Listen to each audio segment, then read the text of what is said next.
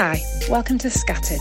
We're a group of friends from the same church who are serving God in different countries, and we're meeting online to chat through books of the Bible, chapter by chapter. We'd love you to join us. Hello, everyone, and welcome to this week's episode of Scattered. Today, we're going to be looking at the last study in the series of Uncover. So, last week we looked in detail over the arrest and death of Jesus. And today we're going to have a look at what happens next. So today we're looking at chapter 24, um, at verses 1 to 49. And um, we're going to break them down into three sections and just have a look at each section in a bit more detail. Could one of you ladies summarize um, the first section, which is verse 1 to verse 12? Yeah, so at the beginning of this section, so it says on the first day of the week, which will be, I guess, what we would have said as Sunday, as in he was put to death on the Friday and now it's the Sunday. Um, the women go to the tomb uh, to see Jesus, to um, take spices and put them on his body, which was something that they would have done in those days um, as the body starts to decompose. And when they go, Jesus is not there, but instead there's these two men who are shining um, very brightly. I guess we're meant to think that they're angels. And they tell the woman that he's risen and kind of say, Do you remember he told you he was, you know, gonna um, rise again? And then they remembered. So they go back, run back and tell the rest of the gathered kind of disciples and other people um, and then Peter decides to go and see for himself. So he runs to the tomb and he finds it empty, but he sees the strips of linen lying there, which would have been part of the burial process of Jesus kind of wrapping him up. So they are lying there and he leaves the tomb wondering to himself, it says in verse 12. From from the section, what evidence is there that he is risen? Well, there is no body for a start and nobody was ever produced. Mm. Mm. That's true. And also, there's two men there who say, you know, he is not here, he has risen. So, you know, what they're seeing with their own eyes is confirmed by these two kind of ethereal presences um, who confirm it and point them to the fact that Jesus himself said that he he would rise again. So it's kind of like many layers to this kind of confirmation that he isn't there and he's risen again. Um, and I guess as well, there's the linen. So Pete, when Peter goes, there's actually linen there, which would have been the linen that that Jesus was wrapped in. So again, it's not that somebody's taken the body um, and put it somewhere else because no one would have unwrapped the body. So for some reason, there's linen there, which means that the body's gone um, in another kind of way. Yeah, and Luke reinforces that, doesn't he? He says it was this is who it was. It was Mary Magdalene. It was Joanna. It was Mary, the mother of James. He says that in verse 10. It's not like he's like, oh, some women who I've lost track of now and they I don't know where they are. They say they saw this and that the linen was there. It's if you want to, I mean, some of these people were still probably still alive, maybe. I don't know when when Luke was writing this and so that some people were probably able to go and chat to these women if they wanted to mm. say so tell me what it is you saw and i love that thing that the linen was left in the tomb because i mean if you're going to steal a body under cover of darkness are you really going to take the time to unwrap and then carefully fold the linen mm. and put it on where the body was seems no. a little far-fetched to me. And i love as well that luke doesn't shy away from how it exactly happened because you know if you're gonna in those days and this isn't my personal opinion but in those days the testimony of women didn't mean very much. I mean i think in court you would need at least two women to make some kind of witness statement. Like it was never just taken as one person's one woman telling the truth it always had to be more than one so like it's interesting that luke chooses that the first witnesses that he's going to write down about. He could have just said, "Oh, Peter went to the tomb," but he he writes down that these women went to the tomb and they saw uh, for themselves what had happened, and they then go back and tell the disciples. And yeah, I think in a way it kind of increases in my mind the reliability of this because if he had wanted to convince lots of people of something that wasn't true, I think he would have said, you know, these men saw him and these men saw him. I don't necessarily think he would have chosen to write about the women. Yeah, because even the disciples didn't believe the women. and mm. they were with Jesus and they even heard, you know, the, the women would have recounted what the angels said to them. And they would have said to the disciples, Don't you remember Jesus said that on the third day he would rise? Mm. And so it's it's interesting that even the disciples see these women b- before them and they're like oh they're crazy you know we, we, don't believe what they have yeah, to say it's interesting isn't it that it's only peter who goes to check they don't believe them but it's only peter who goes to check who's like oh there might be something in this. I don't know what you guys thought about that. I thought it was quite damning on the other disciples. Yeah. But it's interesting because peter uh, peter goes away just thinking to himself what has happened? He doesn't even he isn't like oh he's alive he's alive. He's still he's still pondering isn't he and still working things out. But i think that's almost more evidence for the resurrection being true and having occurred because later these guys are willing to die for something that they are initially hmm. skeptical mm. of and then become convinced by mm. great um, let's have a look at the next section now then. Can someone summarize verses 13 to 35? Uh, on the very day that uh, the section 1 to 12 happened, uh, there's a couple of disciples walking away from Jerusalem, where everything's occurred, towards a village called Emmaus on the Emmaus Road. Uh, and they're talking about everything that happened when Jesus comes to them. And they have this interaction with Jesus um, as they're walking and eventually invite him to stay with them, which he does. Uh, and he then breaks bread with them and where they are, and their eyes are open and they recognize who he is, and suddenly say to each other, My goodness, didn't we feel the difference when we were talking to him on the road, and yet we didn't recognize who he was?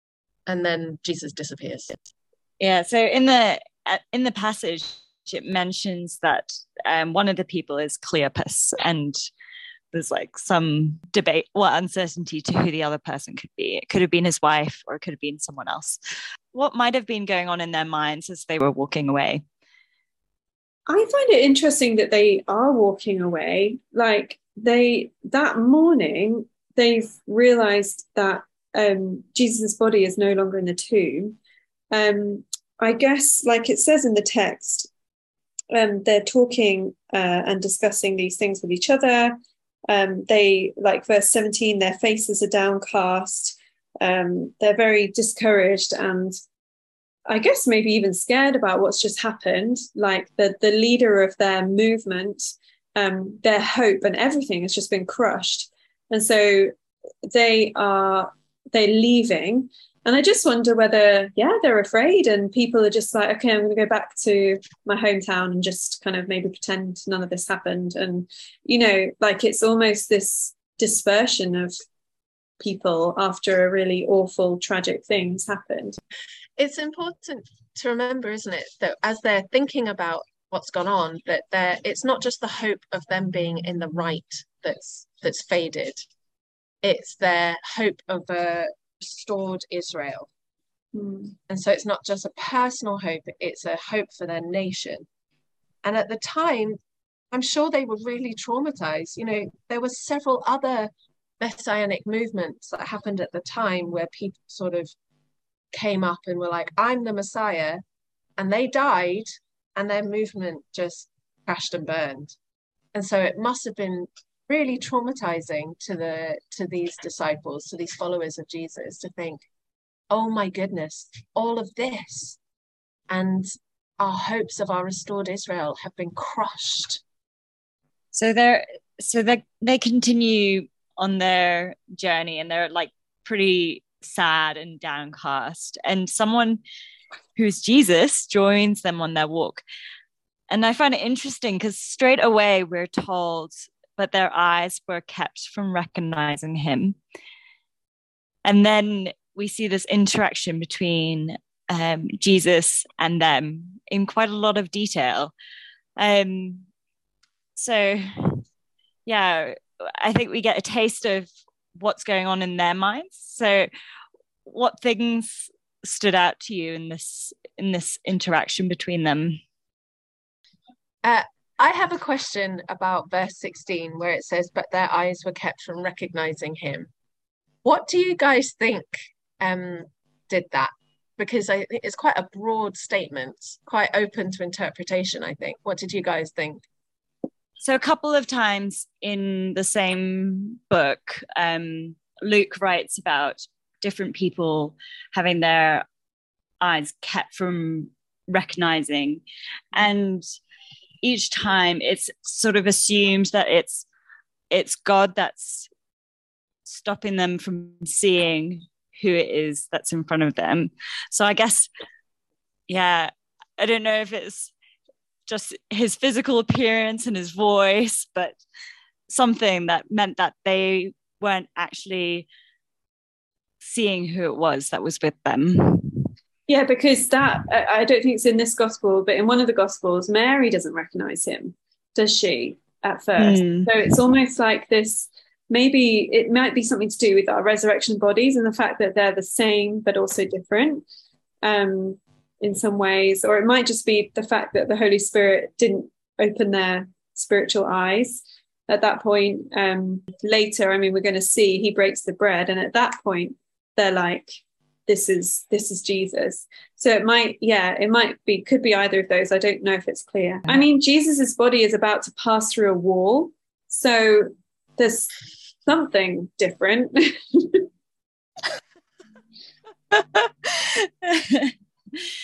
Then they start talking about what has happened they sort of explain to jesus that this has happened um some that there's an empty tomb.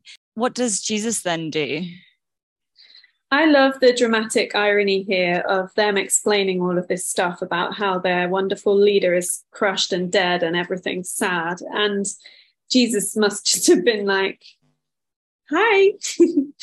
um, so, yeah, that happens. They explain all these things. And then he kind of rebukes them. Um, in verse 26, it says, Does not, did he says to them, did not the Messiah have to suffer these things and then enter his glory?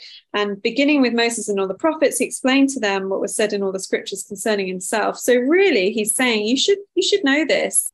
And then, as you know, then they invite him. It's like there's several layers to their coming to understand. Um, they go to the village. He goes and has food with them.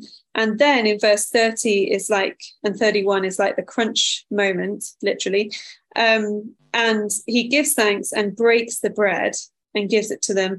And at that moment, it says in verse 31, their eyes are opened, they recognize him, and then he disappears from their sight. And it's like, oh, the drama, you know, that moment where, because I guess, you know, in, in a movie, you would see it with you, like he would break the bread. And then you would see him breaking bread at the Passover, and you'd see his body broken on the cross, and him breaking bread to the 5,000 multitude and you kind of see it all at once wouldn't you? Like it's like this moment of like oh, this is our bread breaking king and he's back. Boom. Cut. I quite like to intellectualize a lot of stuff, you know, with my Hermione tendencies. And um, what I really love about this is that the, the about this section and the section before is that it shows that clear and accurate knowledge and knowing everything is useful, but it doesn't save you. It's not needful to salvation. So there is this dramatic layering, isn't there, of everything that's going on, you know, the breaking of the bread, everything that, but there's also this you can know everything you want to know about the Bible, but there is something deeper than knowledge that is required Mm. And I wonder if that's that that verse 16 thing. It requires a work of the Holy Spirit as well. Um, and yeah. I think in some ways that's helpful for us as we think about sharing.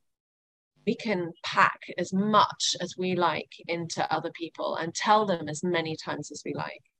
But actually, it's the Holy Spirit that needs to do the final. Mm. And I love the gentleness mm. of Jesus here as he as we've seen all the way through the Gospels, he pursues us. So, like, there's these two men who are potentially fleeing Jerusalem, like, uh, or at least leaving very disheartened and like, this is all over. And yet, Jesus, and they're not significant, like, we've not heard of them before this point. Um, and yet, Jesus pursues them, catches up with them, and draws them in to himself again. And we've seen that all the way through the gospel. And that's what he wants for his lost sheep, isn't it? He wants, he pursues us and he brings us home and opens our eyes. And yeah, you're right, Helen. There is an aspect in this of a miracle happens in their hearts and their eyes mm. and their minds. When they encounter him, yes, they encounter him physically, but that's Jesus. But what what is it that actually Jesus you it's not Jesus seeing Jesus that brings them to a realization of, of brings them to faith effectively. It's Jesus explaining to them the scriptures. It's it's the word and it's a break the the Lord's Supper effectively you know a reflection of the supper. It's the word and the sacrament of the the Lord's Supper. And that those are some of the tools that God has used to bring people to him, also to remind us mm. of what it hmm. is that's gone on. And they get up and go straight back to Jerusalem at the end, verse 33. So it's almost like a restoration of them back with God's people. Yeah, and and hmm. if they are are running from persecution or something awful that's happened, they're willing to go back into that situation where they look, you know, where people are ridiculing them and potentially persecuting them in other ways.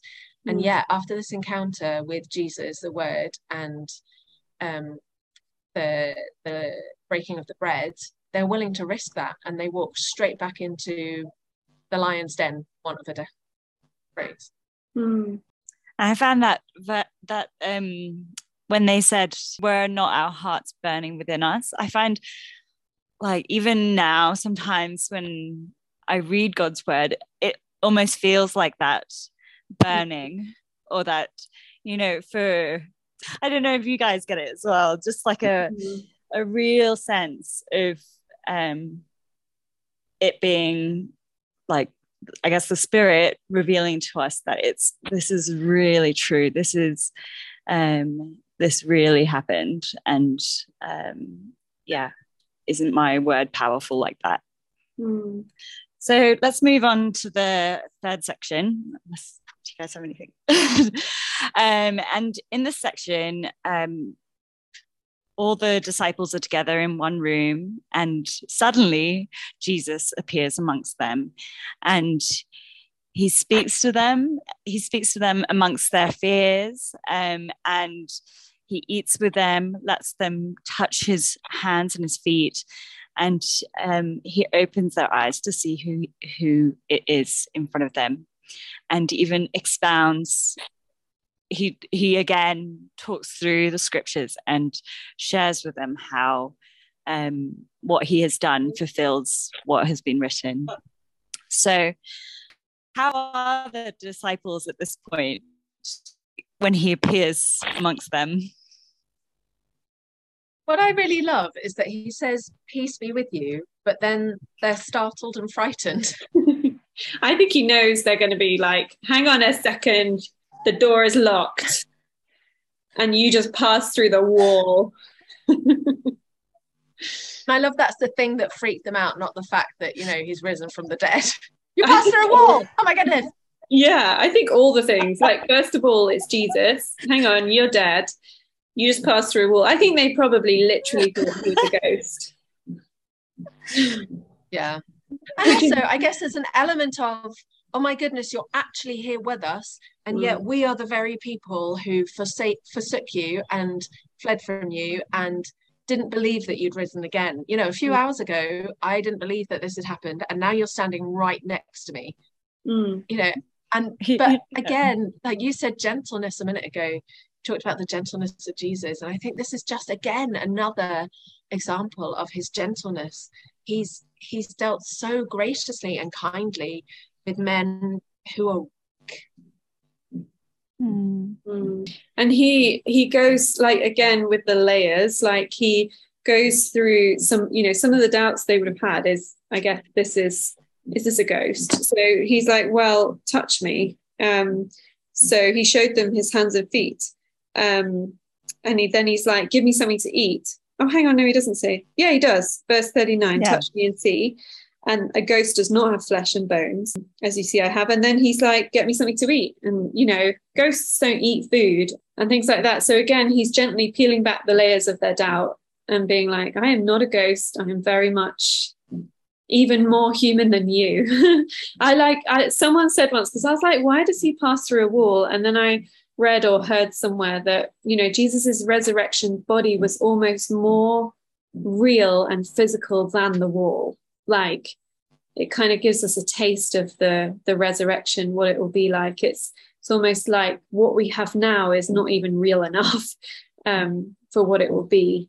Yeah and i as well as the the physical sort of see i'm here you can touch me look at me i can eat he then in the second half of this section says, and see how the whole of the Old Testament is about me. Mm. Not just, you know, you can see this with your own eyes. This is what has been talked about for thousands of years for now. This is how everything you've been taught from a young age applies to me. And he opens their minds, like it says in verse 45. Um, he opens their mind, he opened their minds so they could understand the scriptures um, and it's again that hmm. layer of like, I don't think we're meant to think that the disciples are stupid or slow. I think there's an element of, do you not understand yet from Jesus? But also there's an element of, okay, I'm going to give you that understanding now.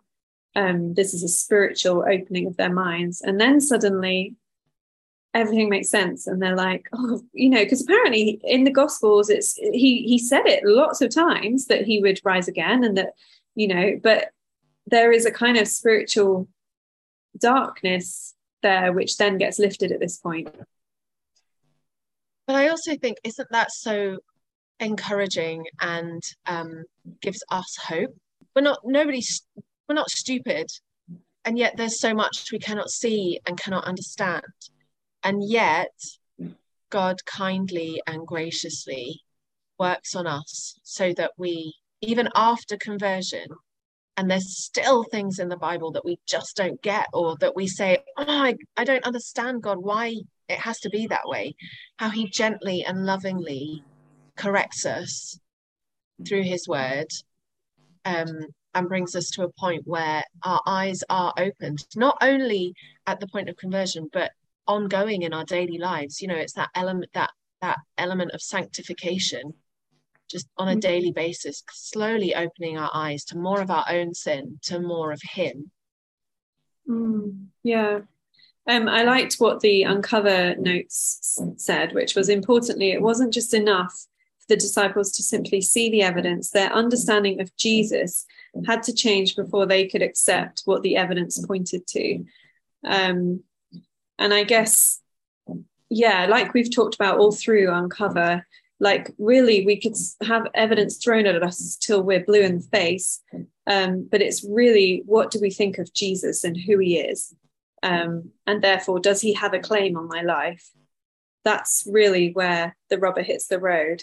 Um, and i guess yeah that's a challenge for all of us even christians. Like when we I mean, I don't think the Uncover study goes into this much, but just how important it is that Jesus was resurrected. Like, this is the hinge of our faith, it's the crux of our faith, not just the cross, but the fact that he needed to rise again to show that sin was dealt with and that death was dealt with.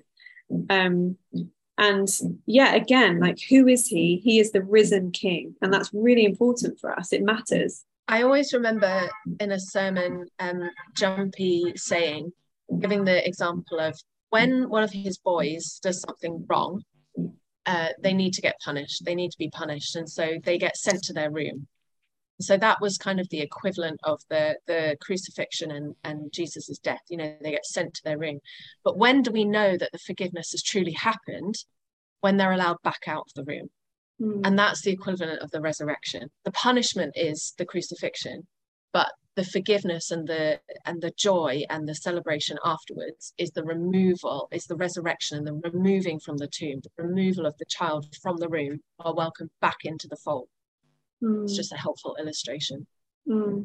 and it does it's not just limited to this gospel i mean i would challenge anyone who is struggling with the resurrection to look at all four gospels and look at other evidence from other historians and like really look into it i mean read books like The Case for Christ and and things like that and really grapple with this, but then also be prepared for a spiritual awakening too, because it's it's not going to happen until yeah until god opens eyes. I feel like my mistake often in just coming to the bible full stop is that i'm like a head knowledge person but sometimes you just got to let it reach your heart. Yeah i read a, a thing that said there's actually more evidence that the resurrection happened than there is that Julius Caesar actually existed as a person as we know him. And I'm I'm talking from experience. Before mm. I became a Christian in my mid 20s, how much more readily I was willing to accept, excuse me, that Julius Caesar existed and that everything I'd heard in all the stories was true than I was about Jesus yeah. Like so the evidence you know and if you think about the universe evidence for some of the things that scientists say about universe there's actually no evidence for it at all and yet it's brought to us as fact and yet here not only in the bible but like mary said in so many other resources does it point towards the resurrection being a historical fact. And if mm-hmm. it's a historical fact the impact for us is just off the charts. Mm. Yeah i think this is this is the point where the opening of eyes of the Holy Spirit is so, so incredible as well. Because I think deep down, we're all wanting in some way to be our own masters of our own lives. And I think it's hard to surrender that to to someone else. Um, it's hard to surrender that to this person, Jesus, because it's much we're ever since the fall of creation we're all inbuilt wanting to be masters and to have something speak to us that's telling us to reshift that.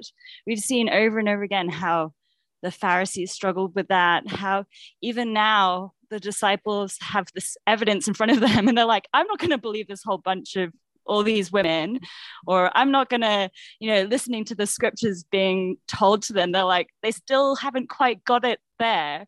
And yet um, jesus is so gentle and he's like i'm gonna i've died for you turning away from me you being your own master and i am now setting you free from that. And yeah, it's just that gentleness he deals with the disciples here. He deals with us personally because I feel like each day is still able to of me wanting to be a master of my own life and um, my decisions, and then actually surrendering our lives and um, yeah, even like here, it's very challenging to be able to share um, this good news with others. But then just this reminder that Christ has risen from the dead and he is able to to open eyes and he is able to like close close eyes to not recognize him and yet you know if this is true we should be having this deep desire to just want to share freely and to find to seek opportunities to do so um, because yeah, he is he he is the one who has all authority now, and he's the only one who has um, risen. Hmm. And like I would, if I was doing this study with um, someone who was seeking, or if I was a seeker listening to this, I'd be challenging people to ask that Jesus will open their eyes. I feel like it's not some magic thing. You know, he's kind and gentle and loving and you know throughout the gospels that's what we're meant to see about him he's merciful so I don't think it's meant to be this magic thing where Jesus is like, I'm only going to open your eyes, you know, if you do this, that, and the other. Like, he's not like that. And if we ask him to open our eyes, I don't know why I gave that voice to him, but I was going to say, wow, Jesus is from North London. Who knew that? but I was saying that's not what he's like. so, um, well, maybe he is. Nothing against North Londoners.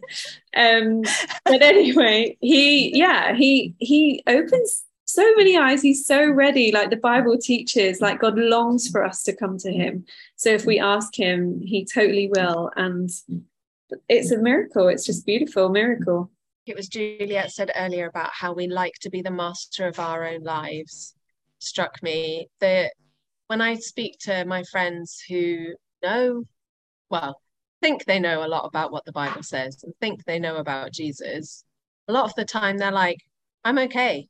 I'm loving my life. I really don't mind if I don't have, you know, I don't mind if death is the end of it. Like, why do I want anything more than this world? Because I'm quite satisfied with this one. I struggle with that because I'm like, but what about watching other people suffer and struggle, even if you're not? What about watching other people suffer and struggle? What about poverty? What about injustice? Does that mean that you're okay with injustice in the world? You're okay with justice not being done in some cases? And I'm I'm and I'm speaking as somebody who, you know, I was an adult when I became a Christian. And so I can understand that that mindset. Um, but in some ways, it makes me sad that people don't long for more. And that's a challenge for us, I guess, for us to long for more as well. And that longing for more, then shaping our lives as we, yeah, get more and more. If our if our cup gets bigger and bigger of joy, it's it's much easier to overflow out to those around us. Right.